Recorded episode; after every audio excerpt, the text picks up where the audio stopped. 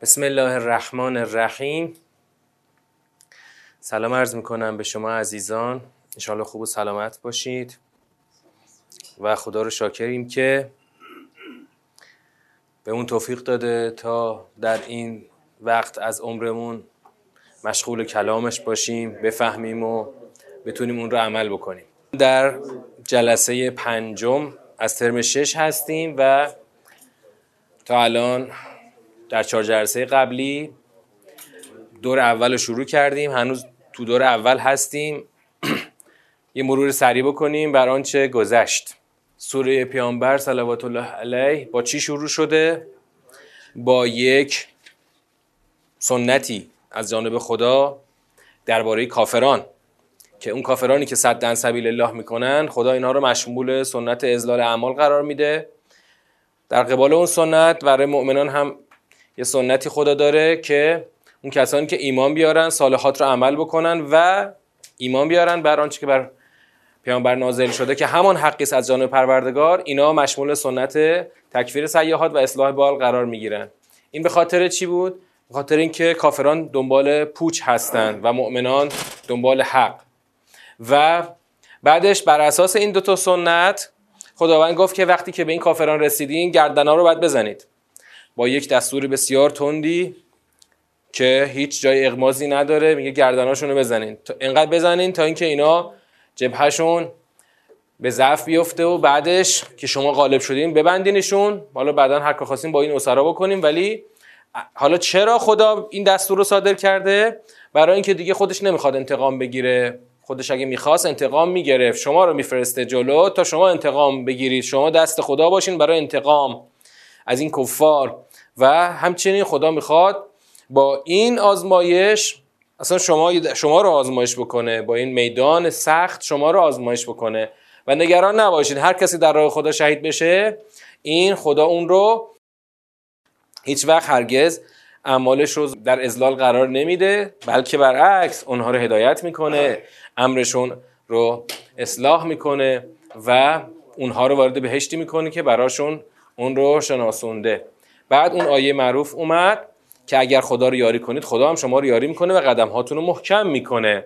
کافران چی؟ کافران تأس همون نفرین و لعنت بر اونهاست و اونها همیشه مشمول ازلال اعمال هستند.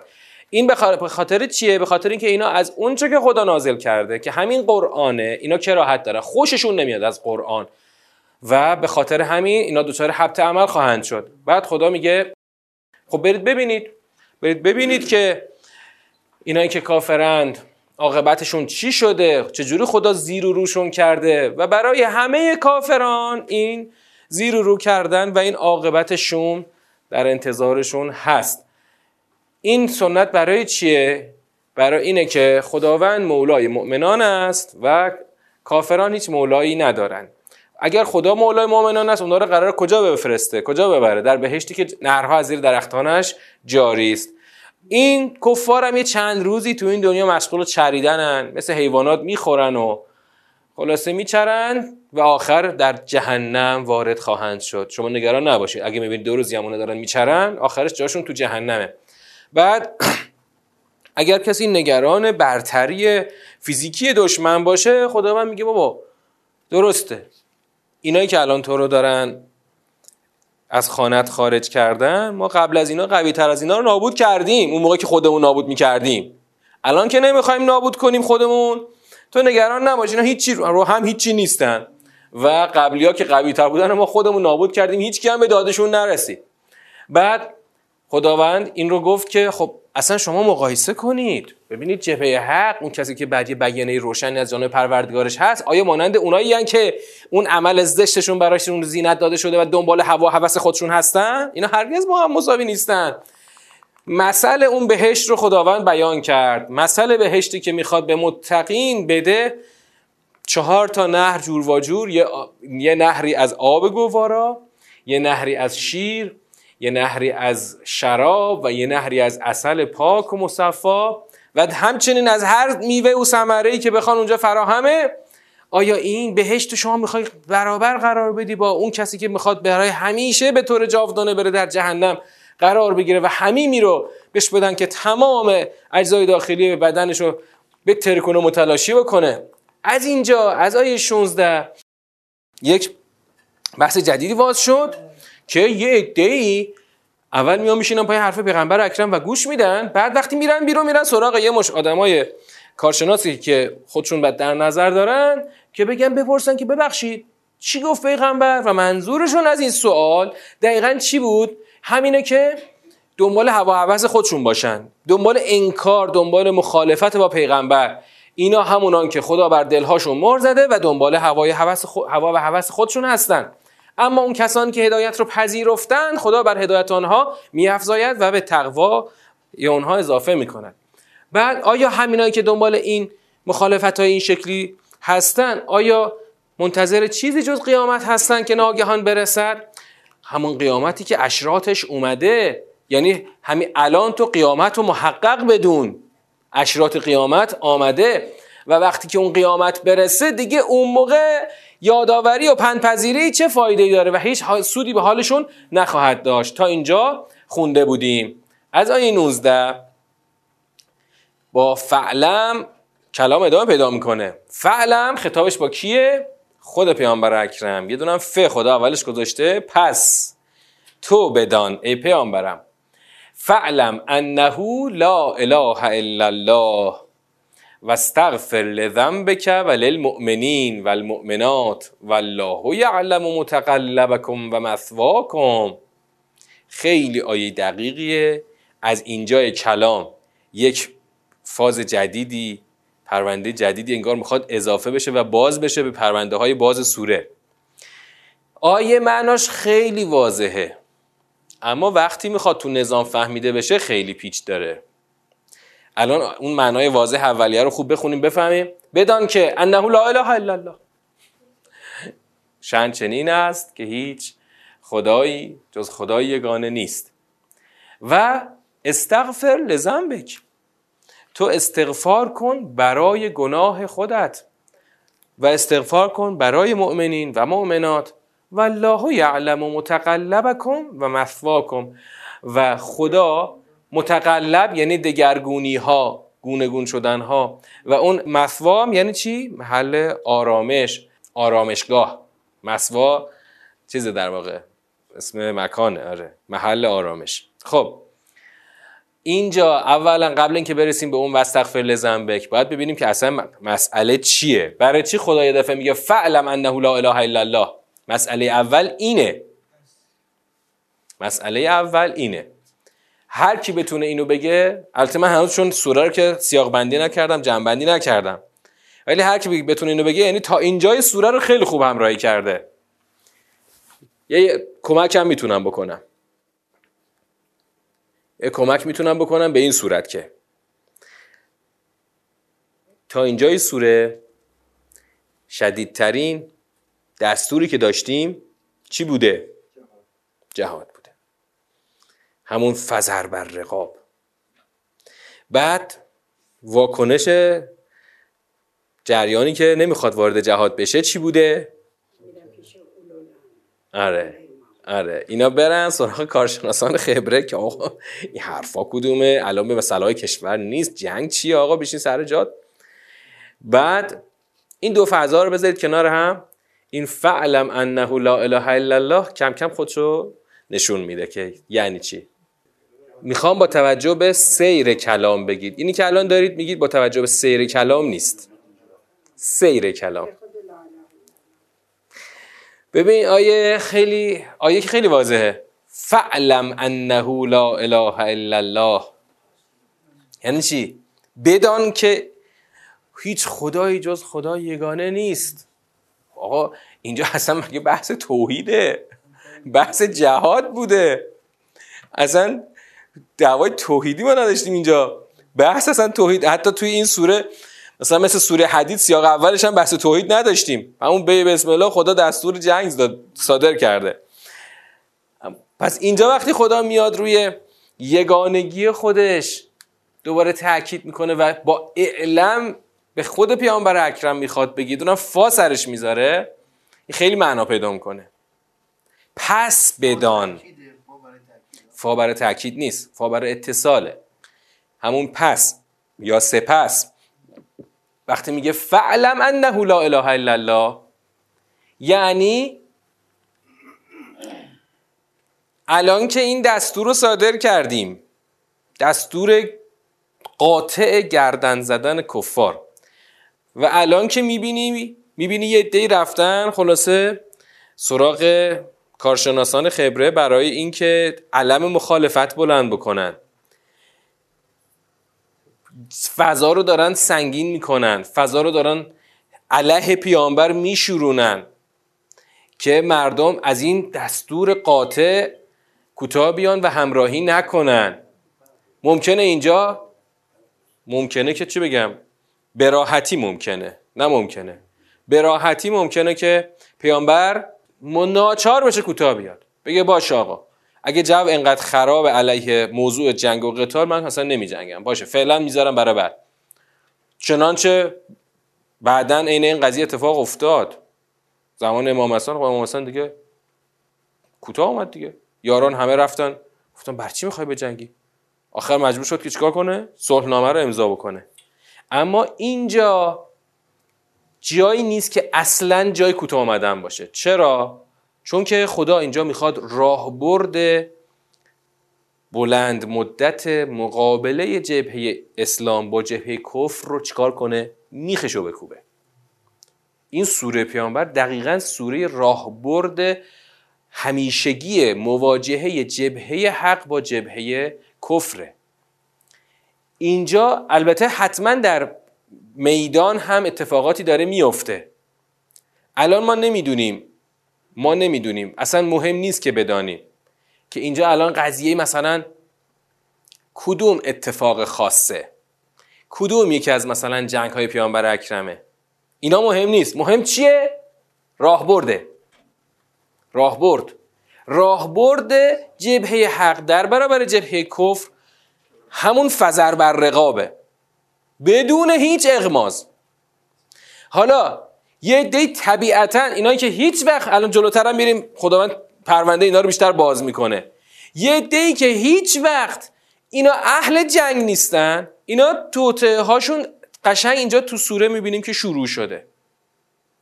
خدا می‌بینیم جلوتر الان می‌بینیم که زمینه هاش هم داشتن. خب؟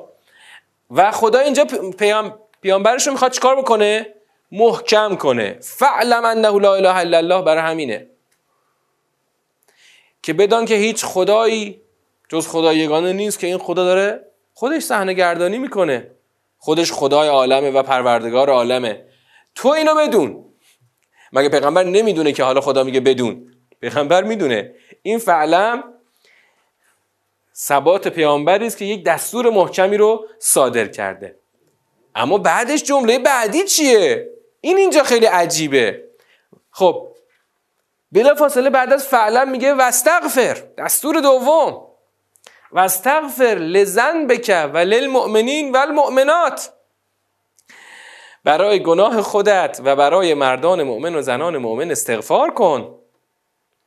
اینجا همونجاست که خلاصه همه مفسرین دست به کار شدن تا این رو درستش کنن. و تلاش های بسیاری در این زمینه انجام شده. عین این تلاش تو سوره فتح هم داریم. تو سوره فتح همین دقیقا همین رو داریم. و اینجا هر چی داریم میگیم هر چی اینجا الان می‌خوایم بگیم عینا داشته باشید سوره فتح هم همینه. سوره فتح هم همینه حرف همینه. الان اینجا البته ما در یه حدی مسئله رو می‌خوایم جمع کنیم. اونجا باز دوباره به این مسئله به صورت تفصیلی تر خواهیم پرداخت. خب من اول بگم که اون تلاش هایی که مفسرین انجام دادن خب این تلاش ها مثلا نتیجهش چی شده؟ احتمالا می‌دونید. چیه؟ نتیجه تلاش هایی که مفسرین انجام دادن. خب قبل از اینکه این رو مطرح بکنید من یه چیزی رو می‌خوام برای اینکه این مسئله برای ما راحت و سهل بشه یه چیزی رو اول برای خودمون باید تثبیت بکنیم. چی رو باید تثبیت بکنیم؟ یعنی اول برای خودمون جا بندازیم. آقا ماییم و چند کلمه؟ خب؟ ما قبل از اینکه تکلیف این کلمات و معانی کلمات رو روشن کنیم سراغ چی نباید بریم؟ سراغ مفاهیمی که می‌خوایم. یعنی یا داریم می‌فهمیم. می‌خوایم بفهمیم یا داریم می‌فهمیم. اول تکلیف کلمات رو روشن کنیم. مشکل مفسرین می‌دونید خیلی وقتا چیه که نتونستن مسئله رو حل کنن؟ قبل اینکه بخوان مسئله رو حل کنن که یعنی تکلیف خودشون رو با کلمات روشن کنن میرن سراغ چی؟ میرن سراغ حتی میرن نه نه حتی معنی میرن سراغ شأن نزول. که ما شأن نزول رو که کلا پنبهش رو قبلا زدیم. الان نه حتی شأن نزول حتی میگیم خود سوره رو فعلا کار نداشته باش. شما تکلیف تو کلمات روشن کن کلمات رو قشنگ تحلیل کن تجزیه و تحلیل کن. ببین به چی می‌رسی؟ بعد با استفاده از مفهومی که از کلمات فهمیدی حالا بفهم سوره چی میگه؟ مسیر همیشگی ما همینه. جالبه بهتون بگم اکثرا تمرکزشون رو بردن روی زنب و خواستن در معنای زنب دخل و تصرف کنن. در حالی که شما باید چیکار بکنی؟ کلمه زنب و دست نزنی. زنب در عربی یعنی گناه. بدون هیچ شکی و شبهی کلمه زنب در عربی گناهه.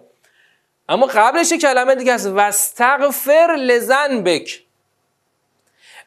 وقتی میگه استغفار کن برای گناه خودت این استغفار معناش دقیقا چیه که خدا میگه برای گناهت استغفار کن؟ چرا استغفار رو دقیق معنا نکنیم که بعدا بیایم تو معنای کلمه زنب بخوایم دست ببریم اونو مثلا یه خورده نرمش کنیم تیزیاشو بگیریم که مثلا به پیغمبر اکرم برخورد نکنه.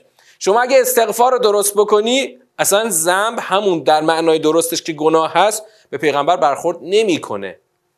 خب استغفار معناش چیه؟ قبلا هم داشتیم طلب پوشش. طلب پوشش. بله ما سوره نصر رو داشتیم که این کلمه رو اونجا گفتیم. طلب پوششه. پوشش می‌تونه چی باشه؟ پوشش می‌تونه برای امری باشه که گذشته ازش زمانش یا برای امری باشه که هنوز نیامده. کلمه استغفار اینجا باید اینطوری اول اینطوری بگیم که آقا معنایی که از فارسی تو ذهنمون هست یه لحظه بذاریم کنار. استغفار یعنی طلب پوشش. بعد تو فارسی ما به جای پوشش نوشتیم بخشش. بخشش نوشتیم. و چون نوشتیم بخشش هر کارش می‌کنیم درست نمیشه. ولی وقتی بگیم پوشش همونطور که تو سوره نصر هم گفتیم وقتی میگیم پوشش شما می‌تونی طلب پوشش کنی برای گناهی که انجام دادی یا برای گناهی که هنوز انجام ندادی. ولی طلب پوشش می‌کنی. با این پوشش خدا اون گناهی که هنوز انجام ندادی رو برات چیکار می‌کنه؟ روشو میپوشونه که اصلا به تو برخورد نکنه. که اونجا تو سوره نصر هم شبیه همین حرف گفتیم. حالا وستغفر لزنبک یعنی برای گناهت طلب غفران بکن. از خدا. خدایا با غفرانت روی گناه من رو بپوشان. کدام گناه؟ کدام گناه؟ گناه همینی که الان از فضا بهش رسیدیم. کدام گناه؟ گناه کوتاه آمدن از دستور قاطعی که خدا برای جهاد با کفار صادر کرده. یعنی خدا داره پیغمبرش میگه از من بخواه که بپوشانم این گناهی که تو یه وقت بخوای از این دستور قاطع کوتاه بیای و این رو مثلا فاکتور بگیری فعلا کنار بذاری فعلا بذاری سرش هم بیاری. هم خودت هم مؤمنین و مؤمنات نیاز دارن به این استغفار. اول از همه پیغمبر که رهبره. بیش از همه نیاز داره به این استغفار. اما مؤمنین و مؤمنات هم نیاز دارن به این استغفار. اگه مؤمنین و مؤمنات از خدا بخوان که خدا گناه گناه شل اومدن خدا براشون بپوشونه در برابر یه دستوری که صادر شده. انقدر اما و اگر و حالا حوصله نداریم و تو رو خدا فعلا بی خیال ما شو و بذار ما فعلا مشغول زندگیمون باشیم و اینا رو هم نمیگن. پس هم پیغمبر در رأس به عنوان رهبر هم مؤمنین و مؤمنات در بدنه نیاز دارن به این استغفار. اما البته جالبه که خدا نگفت که تو خودت بر خود استغفار کن. اونا مثلا ولی استغفر المؤمنین و المؤمنات اونا هم استغفار کنن. نه. به خود پیغمبر میگه برای اونا هم استغفار کن. یعنی انگار رهبر وظیفه داره این یاران رو همراه خودش ببره. اینا رو به خودش همراه کنه. نذار اینا جا بمونن. رهبر اینجا این وظیفه رو با استغفار باید انجام بده که هم برای خودش هم برای یارانش طلب استغفار بکنه تا اینا جا نمونن جا نزنن. وگرنه جبهه کلا میپاشه. از هیچکی نمیمونه دیگه. و یه جمله اومده که این جمله خیلی جالبه. والله یعلم متقلبکم و مثواکم. خدا دگرگونی شما و آرامش شما را می‌داند. این یعنی چی؟ دگرگونی ها رو و آرامش شما را می‌داند. این ناظر به چیه و دقیقا یعنی چی؟ الان فضا دستتون هست. فضا الان دستتونه. فضا همینه که آقا چه میشه حالا؟ الان این دستور اومده. اصلا دیگه ممکنه زندگی ما کنفیکون بشه. آقا بریم بجنگیم و اصلا همه چی از بین بره و جنگ بشه و حالا بجنگ تا کی بجنگ یه وقتی رفتیم تو جنگ ده سال تو جنگ طول کشید و خلاصه هزار جور مخاطرات دیگه. همین مخاطراتی که همه تو ذهنشون میاد. خدا میگه من دگرگونی های شما رو می‌دونم. محل آرامش شما رو می‌دونم. یعنی خودم می‌دونم که در درون شما چه قلیانی هست چه دلهوره هایی هست و شما چجوری دنبال چی میگردید؟ آرامش میگردید. آرامش ببین آدما همیشه دنبال آرامشن. و آدما از هر چیزی که آرامششون رو بخواد مخدوش بکنه و خراب بکنه گریزانه. اما شما بسپار به خدا خدا مسوای شما را می‌داند. خدا آرامش شما را می‌داند. ای بسا آرامشی که تو تصور می‌کنی و دنبالش هستی با آرامشی که خدا برات در نظر گرفته و داره مدیریت می‌کنه. جای دیگری باشه اینا متفاوت باشه. تو بیا پای کار. بیا پای کار دستور قتال و جهاد. خدا می‌دونه که بالاخره آرامش شما کجاست. خدا می‌دونه که دگرگونی های شما کجاست.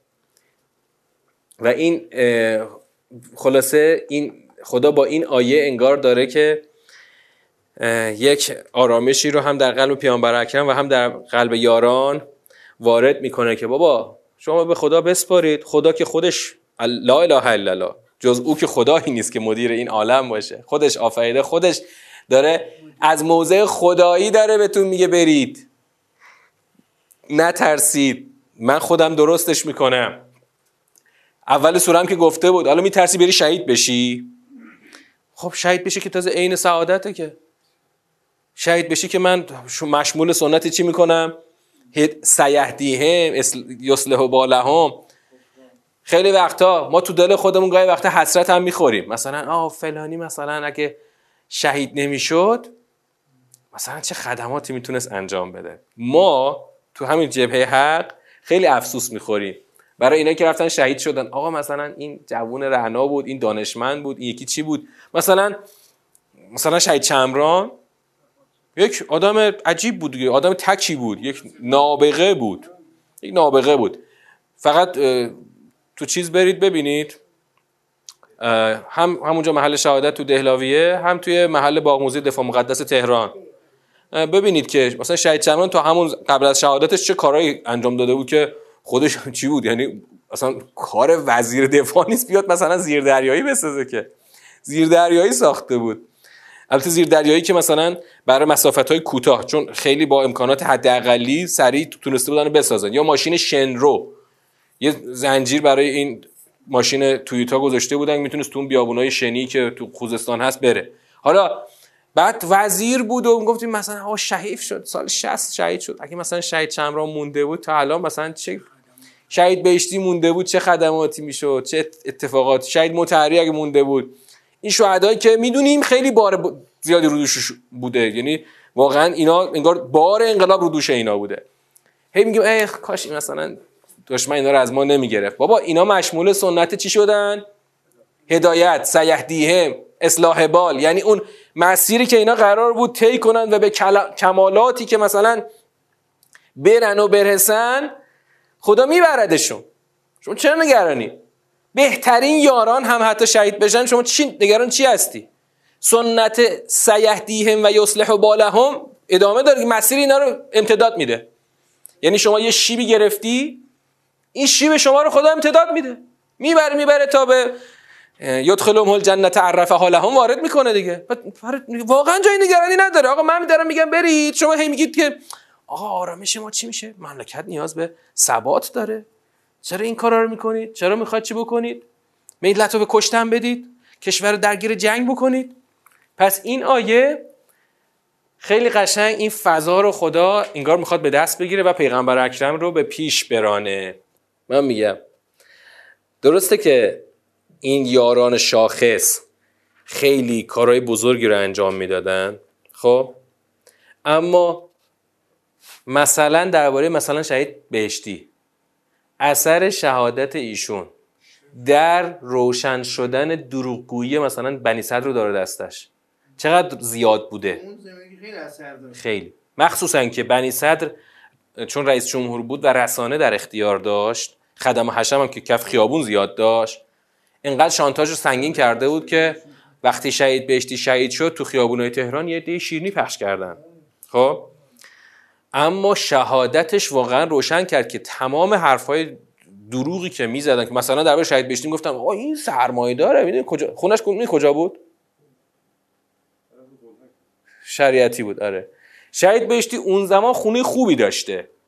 با به خاطر اینکه توی محلی بالا شهر شریعتی زندگی می‌کرد و مثلا خونه خوبی داشت گفتن این جزء خوش جزء مستکبرینه. مثلا اون جماعت مقابلم یه اصطلاح خلاصه مستضعفین و مستکبرین رو خیلی پرتکرار استفاده می‌کردن و خودشون رو خیلی مردمی می‌دونستن و شهید بهشتی رو مثلا جزء طبقه اشراف معرفی می‌کردن. بعدا که شهید بهشتی شهید شد اون آقا هم که در رفت به معمن خودش تازه معلوم شد که آقا حق با کی بوده. بعد و واقعا ما نمی‌تونیم بگیم که آقا اگر فلانی و فلانی مثلا شهید نشده بودن مثلا فلان قضیه یه جور دیگه رقم می‌خورد. آقا خدا خودش داره صحنه گردانی می‌کنه. من میگم اگه خدا داره صحنه گردانی می‌کنه و خدا خودش داره سوق میده آقا برید. پاشید برید. برید تو میدون. و این, این کار خودش این اون مدیریت خدا بهتر داره کارو جلو می‌بره. شما اینو تو این ساختار دقیق سوره پیامبر قرار بدین. الان فضا چیه؟ فضا فضای صدور یک فرمان سنگینه که یه عده‌ای با جست کارشناسی دارن جلوی این فرمان می ایستن پیغمبر اکرم داره جبهش ممکنه تحت شاه اون جریان مقابل قرار بگیره. باید خدا چیکار بکنه؟ باید از لحاظ اعتقادی خدا جبهه رو پیش ببره. این دقیقا کار خدا در اون فاز اعتقادیه. اینه. الان فضا رو بگیریم و ببینیم خدا چجور داره مدیریت خودش رو اعمال می‌کنه. تو آیه بعد یه چیز جالب رو می‌بینیم. تو آیه بعد یه پیش زمینه رو خدا می‌خواد مطرح بکنه که اینا کیا بودن؟ قبلا چه حرفایی زده بودن؟ و یقول الذین آمنو لولا نزلت سورتون. یعنی چی؟ یعنی اون کسانی که الان البته اسمشون آمنو هست. یقول الذین آمنو. کسانی که ایمان آوردن می‌گویند چرا سوره ای نازل نشد؟ لولا در عربی بهش چی میگن؟ قبلا هم داشتیم. اسم اسم لولا در عربی چیه؟ تحزیز. حرف تحزیزه. تحزیز یعنی چی؟ برانگیختن. خب؟ مثلا میگن چرا اینطوری نشد؟ چرا سوره ای نازل نشد؟ لولا نزلت سورتون. اما خدا میگه ف. ازا انزلت سورتون محکمتون و ذکر فی القتال رأیت الذین فی قلوبهم مرض ینظرون الیک نظر المغشی علیه من الموت فاولا لهم. اما خدا چی میگه؟ میگه آقا خب حالا ما سوره فرستادیم. یعنی وقتی میگه یقول الذین انگار یه پرده خدا میره عقب. سوره که فرستادی منظور کدوم سوره؟ همین سوره. قبل اینکه همین سوره بیاد یه دی می‌گفتن آقا پس چرا سوره نمیاد؟ چه خبره؟ چرا خب... یه سوره نمیاد که مثلا خلاص حرفای خیلی اساسی توش باشه؟ خدا میگه ما تا سوره میفرستیم یه سوره محکم که درش قتال مطرح شده. ذکر فی القتال قتال رأیت الذین فی قلوبهم مرض. می‌بینی اون کسانی که در دلشون مرض هست نگات می‌کنن مانند کسانی که قش کردن افتادن رو زمین. خیلی جالبه. مانند آدمای قش کرده بهت نگاه می‌کنن. یعنی چی؟ از حول این سوره که توش فرمان قتال هست همین الان رو به موت افتادن اینا. حال مرگ به خودشون گرفتن. ینظرون نظر المقشی علیه من الموت. خدا میگه انگار کسی از ترس مرگ حالت قش بهش دست بده. مقشی علیه یعنی قش کرده. آدم قش کرده. از ترس مرگ اگر کسی حال قش کردن بهش دست بده این چه شکلیه؟ ها؟ مثلا می‌تونی تصور کنی. مثلا تو فیلم ها می‌تونی مثلا یکی خودشو به مردن می‌زنه این چه شکلی میشه؟ یعنی اینا همونان که از حول حلیم میفتن تو دیگ. آقا مرگ بالاخره می‌رسه. اما حالت بعضی از شنیدن خبره احتمال مردن چقدر واقعا دیدنیه. الان موضوع چیه اینجا؟ خدا داره تشبیه می‌کنه. میگه آقا این سوره که منتظرش بودید فرستادیم. اما بعضیا حالت آدم قش کرده از ترس موت گرفتن به خودشون. اینطوری بهت نگاه می‌کنن. فاولا لهم. این فاولا لهم یعنی چی? سزاوارشون همینه. یعنی تویی که از ترس مرگ الان رو به موت افتادی یه سوره قتال که اومده خودتو باختی هست سزاوارت همینه که از یک ف... یعنی همینطور از خبر یه جنگ به حال مرگ بیفتی. هر کسی که یا کنید هر کسی که در قلبش مرض داره در شنید در اثر شنیدن فرمان قتال به همین حال روز میفته بله ببینید این در دایره جبهه ایمان این حرف مطرح شده ها. یعنی ببین الان اینجا که کفار که ما قرار بریم منو بجنگیم. تو همین جبهه ایمانی یه دی از ترس خبر قتال به حال موت افتادن. خدا میگه سزاوارشون همینه. تو زمان دفاع مقدس خودمون بسیار بودن همچی آدمایی. حتی حتی من شنیدم من شنیدم که بعضیا می اومدن تو جبه هم می اومدن خب زمانی که آروم بود خلاصه می اومدن حضور پیدا می‌کردن. اما یه دفعه که سر و صدایی خبری از دور درباره مثلا وقوع قریب الوقوع یه عملیاتی چیزی می اومد اینا کپ می‌کردن یا کلا می‌رفتن یا اولین تیرو ترکش که می اومد خلاصه خودشون رو گم می‌کردن و اینا. اون سریال چیز هم همین بود دیگه. سریال که فیلمی که آقای کمال تبریز ساخته هفتاد. لیلی با من است. فضا رو می‌خواست ترسیم بکنه. طرف مثلا خودشو باخت. واقعا. خب پس اینجا خداوند یک نمایی از قبل بر ما نشون داد که اینا ای بسا هی می‌گفتن آقا چرا سوره نمیاد؟ اما سوره که اومد همشون قالب تویی کردن. بعد یه چیزی هم می‌گفتن. جالبه. اینا می‌گفتن تا اه در زبان عربی یه شعاره. شعاره. معادل امروزیش چیه؟ ما همه سرباز توییم خمینی. گوش به فرمان توییم. البته بعد بعد از امام خمینی هم شد. ما همه سرباز توییم خامنه ای این همه لشکر آمده به عشق رهبر آمده. این همونه. خدا میگه اینا حرفای خوبیه. طاعتون و قول معروف. حرف خوبیه شعارهای خوبیه. اینا شعار هم می‌دادن. اما فعضا از عمل امر فلو صدق الله لکان خیرا لهم. اما وقتی که امر قطعی شد از عمل امر امر قطعی شد. یعنی امر چی قطعی شد؟ امر جنگ و قتال قطعی شد. اگر که راست بگن اون براشون بهتره. یعنی قبل از شروع جنگ و رفتن به میدان هی شعار بده شعار بده. ما الان میریم. همون چی بود؟ اکبر عبدی می‌گفت آقا جنگو بدی خودمون کنتراتی بریم تمامش بکنیم. بعد وقتی میدون سخت شد همشون قالب توهی کردن. اینا فلو صدق الله. اگه به خدا راست بگن لکان خیرن لهم.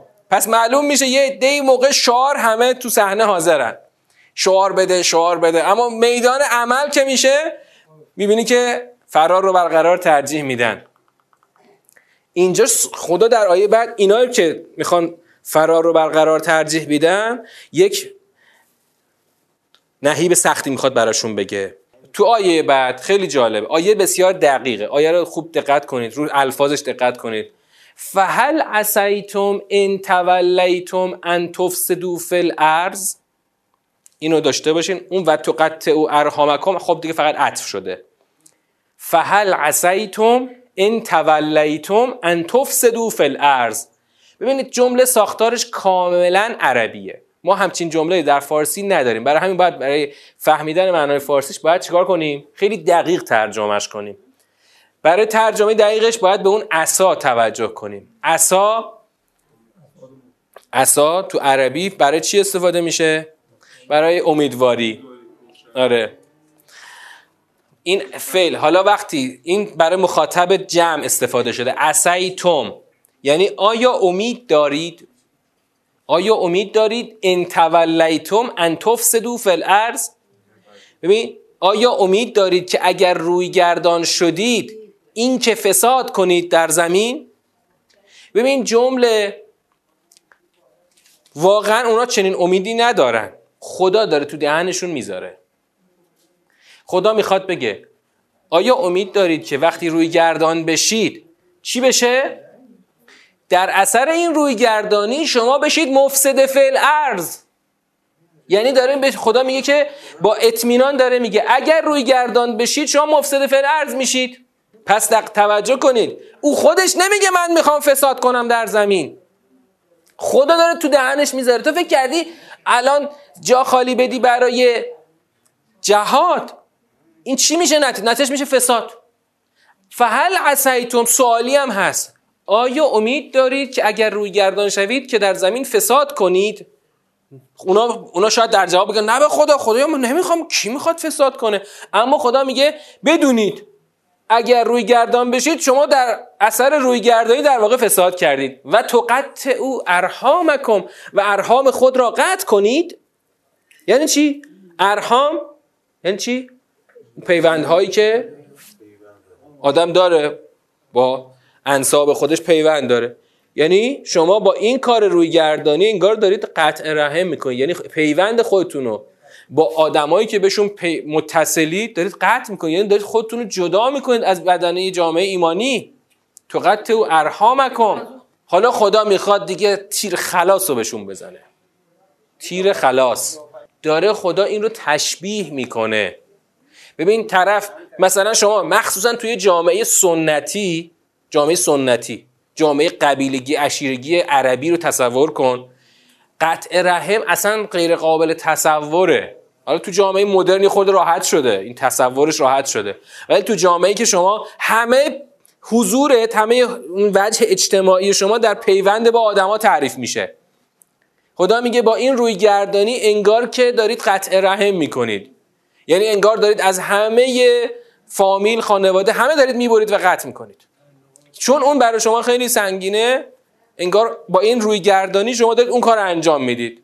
حالا تیر خلاص خدا چجوریه؟ اولئک الذین لعنهم الله فاسمهم و اعما ابصارهم. دیگه اینجا انقدر خدا بیان رو سنگین می‌کنه که واقعا تیر خلاص میشه. ایشان کسانی هستند که الله آنها را لعنت کرد پس آنها را ناشنوا کرد و چشمانشان را کور ساخت. جرم طرف چیه؟ روی گردانی تولی. تولی از دستور قتال. اما خدا میگه هم اینا همونان که خدا لعنتشون کرده. اولش طرف تو جبهه ایمانه اسمش مؤمنه. اما الان مشمول لعنت خدا قرار گرفته. اسمهم. اسم. یعنی خدا اونا رو ناشنوا کرد. اعما ابصارهم چشماشون هم کور کرد. آقا این ناشنوایی و کوری همیشه چیه؟ یک تعبیر کناییه دیگه. نه اینکه خدا می‌خواد چشماشون رو کور کنه گوشاشون رو کر کنه. یعنی دیگه آره. یعنی این مجاری ادراکی اونا رو واقعا به یه ادراک واقعی نمیرسونش. اینا رو به دیدن حقیقت نمیرسونه چشمش بازه می‌بینه ولی حقیقت رو نمی‌بینه. گوشش میشنوه ولی هیچ وقت حرف حقیقت رو نمیشنوه. بله. چون که دچار مهر بر قلب شدن اینا. حالا اینجا می‌رسیم به یک آیه بسیار مهم. افلا یتدبرون القرآن؟ ام علا قلوب اقفالها این آیه یکی از چهار آیه است که در قرآن خداوند درباره تدبر صحبت کرده و بسیار دقیقه. بسیار بسیار دقیق. این آیه رو شما وقتی که تنها بخونی شاید هیچ استفاده خاصی نداشته باشه. یعنی من اون که من می‌بینم در جامعه دینی ما کسی به این آیه کاری نداره. اما وقتی میره تو نظام قرار می‌گیره بسیار پرمعنا میشه این آیه و تو این نظامی که تا اینجا خوندیم از سوره اصلا یک نقطه عطف سوره میشه. افلا یتدبرون القرآن؟ پس آیا در قرآن تدبر نمی کنن یا بر قلبها قفلهای آن است. علا قلوب اقفالها. بر قلبها قفلهای آن قلبها زده شده. خب؟ این آیه رو چون همه منفرد و جدا از سیاه خوندن و فهمیدن اولی معنایی که همه میگن و بیان می‌کنن خیلی جاها خیلی روش تاکید می‌کنن برای اینکه بخوان تدبر رو بزنن. از خود آیه تدبر استفاده می‌کنن برای زدن تدبر. چجوری می‌فهمن آیه رو؟ چون آیه رو منفرد می‌بینن خارج از سیاق می‌بینن. این امشو این امشو درست بر نمیگردونن. افلا پس آیا؟ ببین سوالی هست و فهم داره. ف پیوندش میده با آیات قبلی. وقتی خدا تا اینجا ما رو آورده یعنی اینجا موضوع صحبت کیا هستند کسانی که تولی می‌کنند. تولی می‌کنند. خدا درباره اینا میگه پسا یا در قرآن تدبر نمی‌کنند یا بر قلب ها قفل های آن خورده شده؟ خب این اما بیایید درست برگردونیم. اونایی که اشتباه برمیگردن چجور برمیگردونن؟ چون آیه رو در سیاق نمی‌بینن. میان میگن چی؟ میگن آقا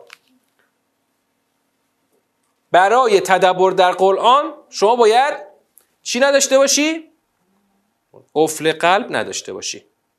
یعنی شرط تدبر در قرآن رو نداشتن قفل قلب مطرح می‌کنن. خب؟ در حالی که آیه اون امش رو اگر درست برگردونیم دو وجهش برمیگرده به یه جای دیگه. مقسمش کجاست؟ مقسمش کجاست؟ وقتی شما این افرادی که تا اینجا دربارشون خدا صحبت کرد رو بذاری جلوی آیه اینا رو خدا داره میگه پس اینا همین اینایی که الان دارن تولی می‌کنن اینا یا در قرآن تدبر نکردن یا نه. در قرآن تدبر کردند ولی به خاطر قفل قلب نمی‌فهمن خدا داره چی میگه. مشکلشون این نیست که تدبر نکردن. تدبر کردن ولی به خاطر قفل قلب نتیجه درست رو نگرفتن. اولین نتیجه که می‌گیریم اینه که اصلا تدبر شعن کسانی که قفلشون باز باشه نیست. شعن همه است. همه در قرآن می‌تونن تدبر کنن. اگر در قرآن تدبر ممکن نبود ممکن نبود. برای کسانی که قفل دارن ممکن نبود. خدا می‌گفت که چرا در قرآن تدبر نکردن؟ وقتی خدا داره میگه که اینا چرا در قرآن تدبر نکردن؟ یعنی تدبر ممکنه حتی برای همینی که الان تولی کرده قفل خورده. تدبر کرده ولی به خاطر قفل نتونسته از تدبرش نتیجه بگیره. تدبر کاریه که همه می‌تونن انجام بدن. چرا؟ چون هیچ چیزی که بنده به ایمان شما باشه در فرایند تدبر وجود نداره. اون کسانی که آیه رو منفرد از سیاق می‌فهمن میگن آه تدبر اصلا اصلا کار همه نیست که. تدبر کار کیاست؟ کسی که قفل دل نداشته باشه. بعد یعنی تدبر رو بند می‌کنن به چیزی که اصلا واقعا در فرآیند تدبر نیست. در فرآیند تدبر فهم نظاممنده که شما داشتن یک عقل عقل سلیم می‌تونی بهش برسی. اگر قفل رو داشته باشی تدبر رو انجام میدی. ولی نتیجه رو نمی‌گیری. اینجا نتیجه که خدا می‌خواد که طرف بگیره چیه؟ که در برابر دستور قتال مقاومت نکنه و تولی نکنه. پاشه پا برکاب پای پیغمبر راهی بشه. وقتی آیه رو شما سر تش قچی کنی خب مجبور یه مرجعی پیدا بکنی براش. خب؟ اما وقتی که آیس در جای خودش باشه مرجع کاملا مشخصه. مرجع زمیر همینان که ان تولیتم ان تفسدوا فی الارض و تقطعوا ارحامکم همینان. هر دو معنای تولی نه درسته. ببینید شما دارید به دو جور معنا دو معنای ظاهرا متضاد از تولی دارید اشاره می‌کنید. هر دوتا از یک ریشه و یک ماده است و اتفاقا هر دو هم دقیقا نه اینکه یک اشتراک لفظی باشه واقعا این کلمه تولی می‌تونه هر دو معنا رو بده چه جوری؟ تولی در اصل یعنی پذیرش ولایت. بعد چجوری ما از تولی معنای رویگردانی برداشتیم؟ هر پذیرش ولایتی باید شما از یک طرف رویگردان بشی به یک طرف رو بیاری. بعد این تولی وقتی که اینجا در برابر پیغمبر اکرم قرار می‌گیره میشه رویگردانی از پیغمبر. روی... یعنی رویگردانی و پذیرش ولایت جبهه کف یا شیطان. آره. خب حالا شما اینو از کجا می‌فهمی که الان اینجا رویگردانی رو بگیری یا یا اون پذیرش رو بگیری؟ بله در باب در باب در همین باب تفعل که هست هر دو معنا رو می‌تونه داشته باشه. شما از کجا می‌فهمی؟ از سیر کلام می‌فهمی؟ ان تولیتم یعنی روی گردان بشید از پیامبر. روی گردان بشید از پیامبر. حالا یه توضیح بیشترم داره باز بعدا بهش برمیگردیم. تدبر می‌تونن بکنن اما تدبر نمی‌کنن. من به شما میگم دیگه. ببینید تو دنیای غرب دو جور روی کرد دارن درباره قرآن. یکی روی کرده صرفا آکادمیک دارن که همونی که تو رشته های علوم قرآن ما هم هست. خب؟ همین دو دهه پیش بود. یه پروژه تعریف کردن توی آلمان بر اساس قدیمی ترین قرآنی که پیدا کرده بودن. قرآن قرن اول هجری. خب قرآن قرن اول. و یه پروژه 18 ساله تعریف کردن. مشروعش خواستید توی سایت مشرق می‌تونید بخونید. بعد خواستن ببینن که واقعا قرآن دستخوش تغییر شده یا نشده. و این از این. اما روی کرده دومی که دارن یعنی روی کرده اول صرفا آکادمی. روی کرده دوم خب همون که مثلا اون مثلا سران کفر و شرک بشینن که ببینن واقعا خدا چی گفته بخوان؟ مثلا پادزهرش رو بزنن زدش رو بزنن. که اون هم اونم انجام میدن ولی اونم منهای تدبر انجام میدن.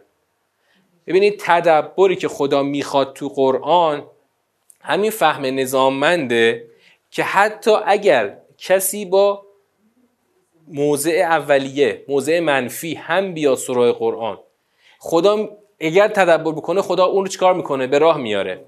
اما آدم ها اول از یعنی یا درست اصلا تدبر نمی کنند یعنی روش تدبرشون ایراد داره یا اینکه تدبرم می‌کنن ولی دیگه تا آخر هم بر اون تصمیم اولیهشون باقی میمونن که ما نمی‌خوایم ایمان بیاریم. ما نمی‌خوایم ایمان بیاریم. مثلا در طول همین قرون معاصر خیلی آمدن رو قرآن پژوهش های مفصل. خیلی مفصل انجام دادن. سیر تا پیاز قرآن رو گرفتن شخم زدن. ولی آخرش مثلا با ایمان از دنیا نرفتن. خیلی از مترجمین قرآن به زبانهای اروپایی خب اصلا مسلمان نیستن اینا. تا آخرش هم مسلمان نشدن که مردن. خیلی هاشون اینطوره. قرآن رو خوندن اما من بیشتر برمیگردونم به چی؟ من بیشتر برمیگردونم به همون قفلی که بر قلبه. یعنی مخصوصا اگر شما آدم باسوادی باشی بفهمی که اینجا داره چی میگه. اینجا خیلی ابهام نداره خدا داره چی میگه. تو این سوره خدا داره در قتال صحبت می‌کنه. پس چرا نمی‌خوای ایمان بیاری و همراه بشی با این سوره؟ به خاطر قفل برقر. حالا خیلی کمه. اون کسی بخواد ببین جورج جرداق رو می‌دونم. جورج جرداق رو می‌تونم جز اونا قرار بدم. آره. جورج جرداق رو میشه قرار داد. خب؟ اما باز هم ادهشون خیلی کمه. خیلی کمه. مخصوصا اگر با شاخص هایی که خدا در قرآن میده من می‌تونم بگم جورج جرداق واقعا این فهمید حقیقت چیه و باور کرد و ایمان آورد. خب؟ ایمان آوردن فقط این نیست که بگه من مسلمان هستم. البته نمی‌دونیم دیگه. حالا چون بالاخره طبیعتا بله. ولی با بخصوصا مستشرقین بینشون خیلی واقعا چهرهای مثبت خیلی کمه.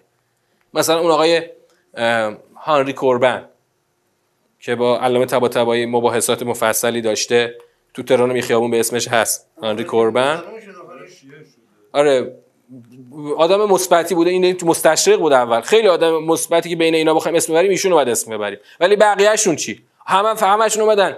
یه کتاب مفصلی هست ما درسش خوندیم تو دانشگاه. خواستید بخونید یعنی سرفصلاشو ببینید. مستشرقین و قرآن. منتها همه اینا مشکله. ببین مشکل همین کسایی که این ور درباره اونا صحبت می‌کنن چیه؟ درباره کدوم قرآن داریم حرف می‌زنیم؟